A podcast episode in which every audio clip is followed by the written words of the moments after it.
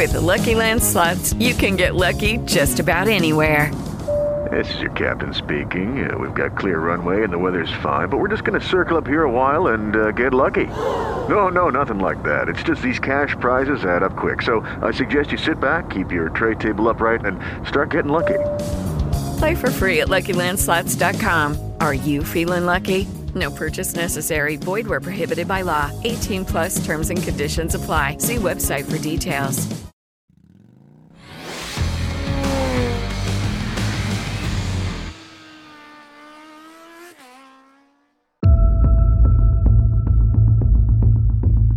...68 vittorie, 152 podi, 69 pole position, 5 titoli mondiali, 2 in 250 e 3 in MotoGP. Oggi parliamo di Jorge Lorenzo, io sono lo Zan, questo è il 99 episodio di A Tutto Gas, il podcast domenicale di Moto.it. Nato a Palma di Mallorca il 4 maggio 1987, Jorge Lorenzo inizia a correre da bambino, spinto dal papà Ciccio, uno che interpreta lo sport come una disciplina militare. Come Andrea Gassi con il tennis, Lorenzo arriverà in qualche modo a odiare le moto, ottenendo però risultati straordinari. Jorge debutta nel mondiale a Jerez nel Gran Premio di Spagna 2002. Avendo ancora 14 anni perde la giornata di venerdì e solo sabato 4 maggio, al compimento del quindicesimo anno, può scendere in pista dopo aver saltato i primi due Gran Premi della stagione. Taglia il traguardo in 22esima posizione con la Derby 125 il primo successo arriva nel 2003 in Brasile e nel 2005 passa in 250 con la Honda. Ha 18 anni e ha vinto 4 Gran Premi in 125. È uno che va forte e ha talento, ma chiude il campionato con il quinto posto nella classifica generale e zero successi. Ma l'ingegnere Gigi Daligna crede moltissimo in Jorge, lo porta in Aprilia e Lorenzo trionfa subito al debutto a Jerez. Conquista il primo titolo mondiale con otto successi, ripetendosi nel 2007, sempre con l'Aprilia, sempre con Giovanni Sandi al suo fianco. È proprio Giovanni che ci racconta che pilota è Jorge Lorenzo. Jorge Lorenzo è un eh, grande pilota, non c'è bisogno di eh, dire altro, ma ho, visto un pilota al suo esordio con eh, una testa incredibile. Normalmente i piloti si parla eh, di, di, fame, che hanno voglia. Lui, eh, oltre quella, quella fame, ha una, una, una, testa eh, di volere sempre arrivare e anzi eh, vincere con distacco, fare le cose sempre, avere, avere margine. Quindi il suo pensiero era sempre dare qualcosa di, agli avversari. No? Questa era, era una cosa che, che ce l'aveva dentro nel, nella testa e, e cercava di, di, di, apprendere tutto quello che eh, gli proponevo. Ad esempio, una cosa che mi è rimasta impressa di Lorenzo è quando gli ho detto guarda che le, le gare si vincono le, eh, la, la, gomma ha un'importanza fondamentale perché la moto ce l'abbiamo, è competitiva, una squadra ormai decennale con esperienza sulla moto, eccetera, ma eh, bisogna cercare di tirare fuori il meglio perché ce n'è altre eh, moto uguali alla tua. E questa cosa qua, guarda, dobbiamo lavorare sulle, sulle gomme eh, perché si vincono gli ultimi cinque giri le, le, le gare avendo delle gomme messe meglio degli altri. Quindi gli proponevo sempre di, di girare molto con la, con la, gomma, con la gomma usata, fare tutti i giri che ritenevamo si riusciva a fare, 25-30 dipende dalla pista, e fare il miglior tempo all'ultimo giro. E questa cosa qua l'abbiamo ripetuta, allora i test non erano come adesso, si facevano test, l'abbiamo ripetuta, lui è riuscito in questa, in questa cosa. Tanto è vero che nelle, nelle gare, quando era il momento del, di fare la qualifica, lui usciva magari anche con una gomma usata, faceva 6-7 giri, quello che decidevamo, e proponeva tre caschi rossi, che sono i tre settori migliori del, di quel momento e entrava al box a mettere le gomme nuove ed è logico che quando usciva aveva un, un vantaggio. Questa cosa qua è, è la, una delle cose di Jorge Lorenzo che, che, abbiamo, che mi è rimasto ancora in, in testa di lui. Poi dopo voleva sempre eh, vincere, non gli bastava vincere, il suo pensiero era sempre di, di dare eh, margine agli avversari, no? quindi distacco. Eh, magari faceva il miglior tempo, ma aveva Dovizioso vicino, qualcuno eh, diceva ah, dobbiamo migliorare, insomma non, eh, la, la, testa non era mai appagata, no? quindi una, una, grande mentalità secondo me, questo è Jorge Lorenzo visto da me. Nel 2008 passa in MotoGP con la Yamaha. Il debutto è straordinario, tre pole, una vittoria, un secondo e un terzo posto nelle prime tre gare.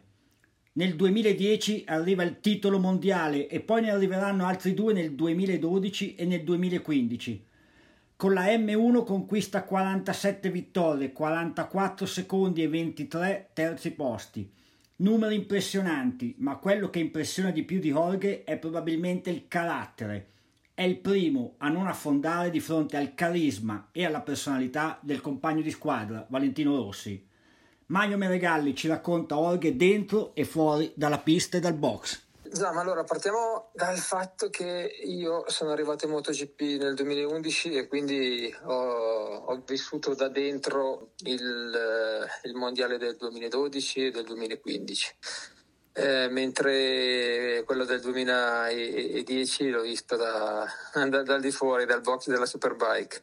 La cosa che eh, mi ha impressionato eh, di, di Orghe la prima volta che comunque è salito in, in, uh, sulla M1 è stata la, la, velocità. Vedendolo da fuori era estremamente veloce, eh, costante, pulito. Ho iniziato a ammirarlo da, dal di fuori. Poi quando abbiamo iniziato a lavorarci assieme, un altro fattore che mi ha impressionato era quella concentrazione eh, che eh, riusciva ad avere nel momento che chiudeva la visiera. Da quel momento in poi pensava solamente a, ad andare forte.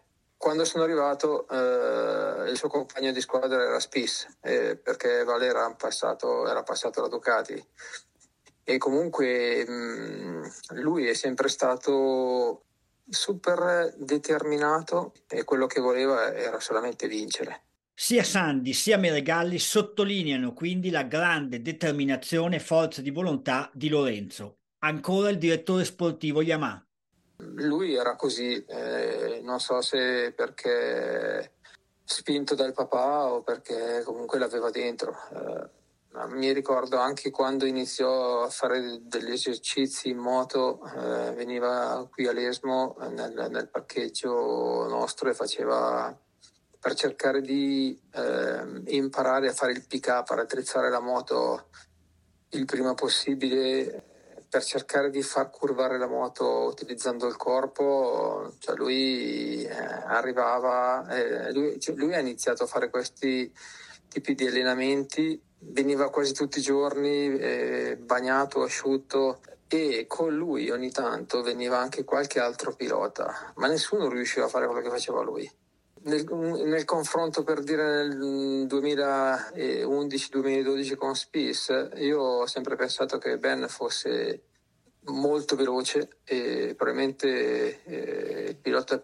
più veloce che dalla Superbike è passato alla MotoGP, però eh, questa sua non determinazione, ma forse Orche credeva in se stesso in una maniera pazzesca. E anche questa cosa secondo me ti fa dare qualcosa di più, anche specialmente magari nei momenti un po', un po difficili. Era strano sicuramente sotto tanti aspetti, ma come, come, riusciva anche a improntare le gare. Lui sapeva che comunque il suo modo di vita era mh, pulito e doveva comunque eh, cercare di partire in testa per, gest- per, poter guidare come voleva e gestire la gara. Lui mi ricordo anche nel warm-up, second- la, second- cioè la, seconda parte del giro, prima di schierarsi per la partenza, eh, la faceva come se fosse in qualifica per cercare di mettere in temperatura le gomme, per farsi trovare pronto la prima staccata. E quando Vale tornò e cercò comunque di, di fare quello che faceva Orghe. All'inizio per lui era, era quasi impossibile trovare questo feeling da, da, zero a niente. Mi ricordo anche quando ehm, una, un'altra sua capacità era quella di portare al limite qualsiasi setup eh, Forcada gli preparasse. Tante volte que- questa cosa è una cosa importante perché sai, magari un pilota parte con un pregiudizio quando magari il capotecnico gli prepara un setup. Per Org questo, questo problema non esisteva e, e, quindi il riscontro era sempre cronometrico perché lui mm, saliva e scendeva da una moto e tante volte da un setup completamente diverso ma al secondo giro lui veramente era già manetta, riusciva a mettere a portare la moto qualsiasi setup avesse al 100% e quindi anche, anche lì per dire era abbastanza facile prendere una decisione, una direzione piuttosto che un'altra e non è facile eh, fare, fare queste cose. Io vedo anche con i piloti che abbiamo adesso, ma magari uno prima di prendere eh, il feeling impiega sempre un po'. Il fatto che comunque Fabio sia abbastanza restio nel cambiare magari setup è perché comunque lui ha questo feeling con la moto e, e non lo vuole perdere magari per, per un, una modifica al setup. Invece Orghe era, era incredibile in questa, in questa cosa. Nel 2017 passa in Ducati per una sfida affascinante ma le difficoltà sono tante. Nella prima stagione Lorenzo chiude il campionato al settimo posto con tre podi e molta sofferenza nel 2018 continua a faticare, ma il Mugello, quando ormai ha già firmato per la Honda per il 2019, arriva la svolta. Vittoria subito replicata nel Gran Premio successivo a Barcellona. Trionfa anche in Austria, ma complessivamente anche questa stagione è al di sotto del suo enorme talento. Perché ce lo spiega il suo capo tecnico, l'ingegnere Cristian Gabarrini. Il perché va, secondo me, inizialmente ehm, attribuito a una differenza a livello di pacchetto tecnico, suppongo enorme, avendo noi avuto già altre esperienze di piloti che provenivano dall'universo Yamaha e salivano sulla nostra moto. Quindi basandoci sull'esperienza abbiamo capito che l'approccio alla nostra moto deve essere molto diverso rispetto a quello della Yamaha, soprattutto a livello di adattamento del pilota e quindi all'inizio ci sono state grosse difficoltà mh, da questo punto di vista, eh, a partire per esempio dall'ergonomia, dalla posizione di guida che Orghe avrebbe voluto tenere sulla nostra moto e alla quale siamo arrivati pian piano per, per passi successivi cercando di capire quale fosse la strada giusta. E lo stile di guida da, da utilizzare sulla nostra moto poi Orghe ci, ci ha confermato che è piuttosto diverso da quello che lui usava eh, sulla Yamaha. Faccio un esempio eh, eclatante, giusto per chiarire le idee, che è stato Orghe sulla Yamaha non è mai stato uno staccatore, sulla Ducati era diventato uno dei più forti in assoluto con, eh, sulla frenata, sulla, nella fase di frenata. Per cui diciamo che il primo anno abbiamo pagato molto questo aspetto. Poi nel secondo anno, invece, partendo già da una buona base, chiamiamola così, i risultati hanno cominciato a venire, inizialmente eh, facendo molti giri in testa nella prima parte di gara e poi, come dicevite prima, è arrivata la prima vittoria al Mugello con una, una gara proprio dominata dall'inizio alla fine, partito in testa, finito in testa, nessuno ha tenuto neanche lontanamente il suo passo.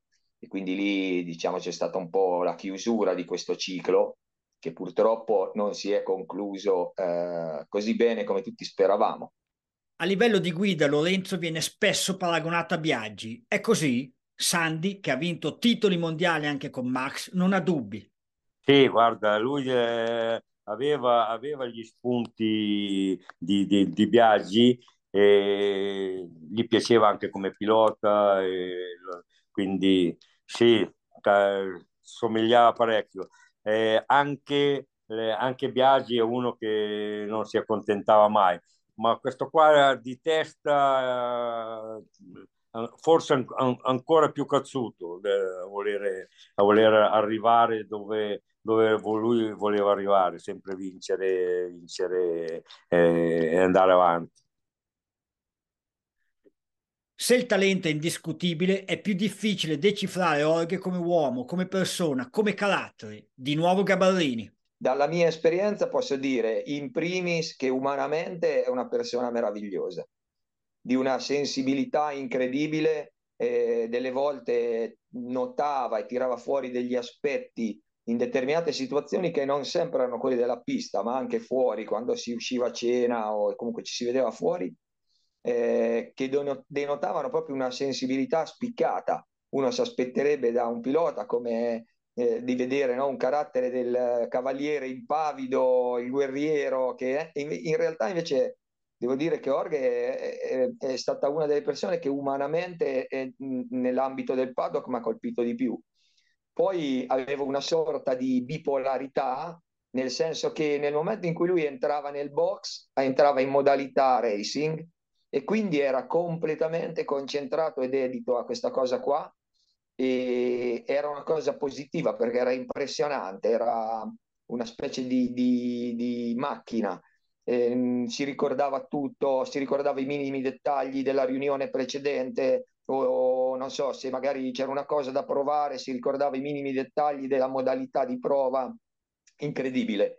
E eh, un'altra cosa che mi ha colpito di Orghe è, è stata assolutamente l'umiltà totale nell'affrontare quell'avventura, perché porto un esempio, i test di Sepang del 2017, il secondo giorno è iniziato con una lieve pioggia, una pioggerellina che non era né bagnato né asciutto, perché come sappiamo a Sepang la pista asciuga anche durante eh, i momenti di pioggia e, e, nessuno usciva perché era una condizione, nessuno entrava in pista perché era una condizione praticamente inutile. Siccome noi gli avevamo fatto notare che avrebbe potuto migliorare l'uso del freno dietro eh, per la guida della nostra moto, in particolar modo ricollegandomi al discorso differenze Yamaha e Ducati, e lui disse, vabbè, ma allora approfittiamone, è inutile sprecare tempo, questa è un'occasione d'oro, per cui abbiamo montato le gomme da bagnato, e lui usciva, faceva 5-6 giri di seguito, rientrava, si metteva davanti ai dati e ci chiedeva allora adesso come va? E qua in queste curve meglio, in queste ancora poco, bene, allora devo migliorare lì e usciva di nuovo. Da uno che ha vinto 5 mondiali non è così scontato aspettarselo, no? perché uno si aspetta sempre l'atteggiamento, ah io ho vinto 5 mondiali, sono Orge Lorenzo, adesso ti, voi mi dovete venire a dire che lì posso migliorare nella guida. In realtà lui aveva un approccio completamente antitetico, era da un certo punto di vista ossessionato miglio- nel migliorarsi, ossessionato dalla prestazione, che detta così suona male, no? perché quando uno usa il termine ossessionato, in realtà dava una grande soddisfazione nell'ambito lavorativo perché tu avevi la percezione che dall'altra parte c'era una persona che viveva solo ed esclusivamente per riuscire a vincere. E quindi era molto molto stimolante. E io ho un ricordo, noi, tutta la squadra, perché ogni tanto poi ne parliamo, ci viene a trovare, no? un ricordo, nonostante, come hai detto te, siano stati anni veramente difficili da un certo punto di vista, un ricordo meraviglioso e che mi ha fatto anche crescere sia dal punto di vista umano che professionale. Ma perché uno così ha fallito con la Honda? Risponde Sandy. Perché le, lui veniva da, da una Ducati in quel momento eh, buona, buona come, come lo è adesso, buona nel senso superiore alle, alle altre. Lui ci ha, ci ha, messo un po' a, a, uno quando viene dalla Yamaha, la Ducati stava migliorando le, le, le, le sue performance, la sua guida eh, e quando, quando è sceso dalla Ducati che ormai era, la moto era la sua, secondo me hanno fatto una, un errore madornale a, a, non portarlo avanti, anche perché molto probabilmente sarebbe ancora, ancora lì, perché fisicamente sicuramente era, era a posto. Alla Honda ha fallito, ha fallito secondo me perché è andato in, in un momento dove, quando secondo me è salito sulla Honda, e ha visto che era, rispetto alla Ducati non era, non era quella moto che pensava. In più eh, io posso dire anche che si è trovato un, eh, o gli hanno fatto un, una squadra non all'altezza per quello che doveva fare, perché gli sono successe delle, delle, delle banalità, delle cose che, che, possono succedere nei campionati minori e non in un, in un campionato del mondo.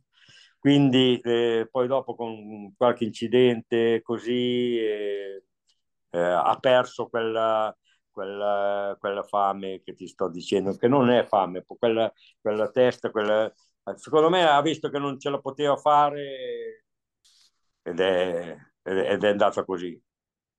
Se fosse rimasto in Yamaha avrebbe vinto qualche titolo mondiale in più? Sentiamo Meregalli. Eh, è difficile da dirsi, probabilmente se fosse rimasto anche un anno in più in Ducati l'avrebbe vinto eh, con, con, loro. Eh, lui guidava la, moto, la nostra moto alla perfezione, probabilmente il suo stile di guida si adattava benissimo alla, alla nostra moto. Chi lo sa? Eh, mi sento di dire di sì, però con i se e con i ma sai anche tu che non, non si fa nulla. E se fosse rimasto in Ducati, sarebbe arrivato al titolo mondiale con la rossa di Borgo Panigale? Di nuovo Gabarrini. Ma eh, hai detto bene te, è impossibile rispondere. Io posso dire un po' dall'esperienza che ho che le, i presupposti c'erano. Eh, infatti già nel 2018, senza l'infortunio dovuto alla caduta in partenza ad Aragon, molto probabilmente se lo sarebbe giocato. Poi l'avrebbe vinto, eh, è impossibile da dire, però già nel 2018 le condizioni c'erano perché eh, poi da, dal Mugello in poi lui è stato sempre costantemente, anche durante i turni di prova, sempre nelle prime posizioni, quindi eh, eh, la performance era stata mh, raggiunta e soprattutto era stato ottenuto un livello molto stabile di performance alta. Non era una, un, una, diciamo, un andamento ad alti e bassi, ma era costantemente sempre nelle prime posizioni, il passo gara riusciva a mantenerlo bene eh, in qualsiasi condizione, era veloce sul bagnato, quindi i presupposti ci sarebbero stati e poi chi lo sa. In definitiva, si può considerare Olgo Lorenzo come uno dei più grandi campioni del motociclismo? Prima Gabarrini, poi Sandi. Io credo che la risposta sia impossibile da dare perché va contestualizzata al periodo storico sicuramente nel periodo in cui Orghe ha, ha, condiviso il box con noi era assolutamente uno dei tre piloti più forti al mondo e credo che lo abbia ampiamente dimostrato perché, ripeto, il passaggio Yamaha-Ducati è stato, eh, non voglio usare un termine forte, ma drammatico inizialmente per tutti. E nonostante ciò, lui comunque è arrivato a vincere e dopo una stagione il secondo anno si era già messo nella condizione di potersi giocare il mondiale. Orge è uno dei più grandi talenti con cui ho avuto la fortuna di lavorare, ma ripeto, non è stato solo il suo talento ad impressionarmi, è stato una, un pacchetto eh, di, di, di, caratteristiche nel suo atteggiamento, nell'affrontare nella, la sua professione che mi ha veramente impressionato. Lo metto, lo, lo metto sì sul podio perché comunque eh, eh, ha corso in un momento se Marquez, sappiamo, sappiamo anche lui che a parte le disavventure è mostro, Valentino non dimentichiamolo perché è uno dei, dei grandi, quindi sicuramente loro tre per me sono quelli migliori del, di questi decenni, insomma, di questo periodo passato. La 99esima puntata di A Tutto Gas finisce qui. Ringrazio tutti voi che siete stati all'ascolto e vi do appuntamento a settimana prossima. Ciao a tutti!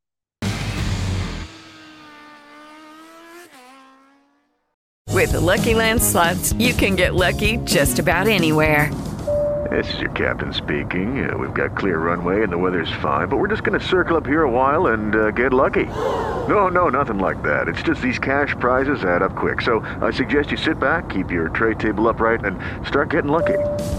Play for free at LuckyLandSlots.com. Are you feeling lucky? No purchase necessary. Void where prohibited by law. 18 plus terms and conditions apply. See website for details.